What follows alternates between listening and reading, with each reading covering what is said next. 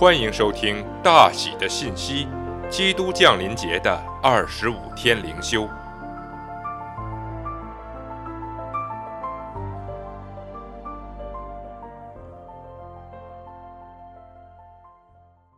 第四天，为了神的小小子民。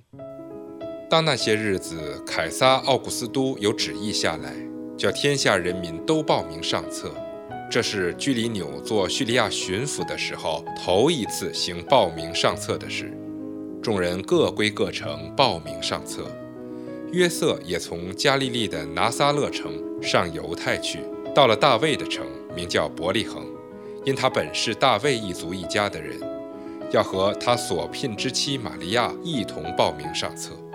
那时玛利亚的身孕已经重了。路加福音二章一至五节。你可曾想过，神很久以前就预定弥赛亚降生于伯利恒，正如弥迦书五章预言所显示的？你是否惊讶他如此预定？弥赛亚的母亲与法律上的父亲住在拿撒勒，而不是住在伯利恒。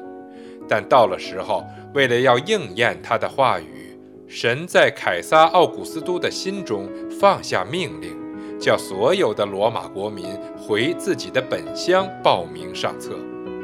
在第一个圣诞节，神将这两个闻所未闻、微不足道的小人物带到了伯利恒。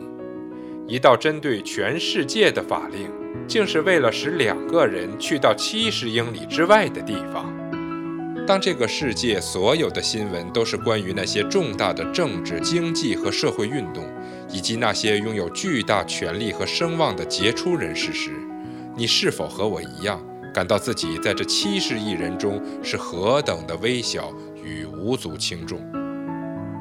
如果你有这样的感受，别灰心难过。因为圣经内暗含着所有的庞大的政治势力及所有的巨大的产业集团，甚至在他们不知道的情况下被神所引领，并不是为了他们自己的缘故，而是为了神的小小子民、小小的玛利亚与小小的约瑟。他们必须从拿撒勒到伯利恒去。神翻动整个帝国，就是为了实现他的应许和祝福他的孩子。不要因为你经历患难，就以为主的手缩短了。他全心寻求的，并非是我们的成功，而是我们的圣洁。为了这个目的，他统管着整个世界。正如箴言二十一章一节说：“王的心在耶和华手中，好像垄沟的水随意流转。”他总是为了救赎他的子民，使他们成圣，和为着永恒的目的而转动王的心。他是一位小小子民的伟大真神，我们有大大的理由要欢喜快乐，因为世上所有的君王、总统、总理与大臣，在他们尚不知道之时，都遵循着我们天父的主权命令，为了要使我们这些神的儿女可以越来越像神的儿子耶稣基督的样式。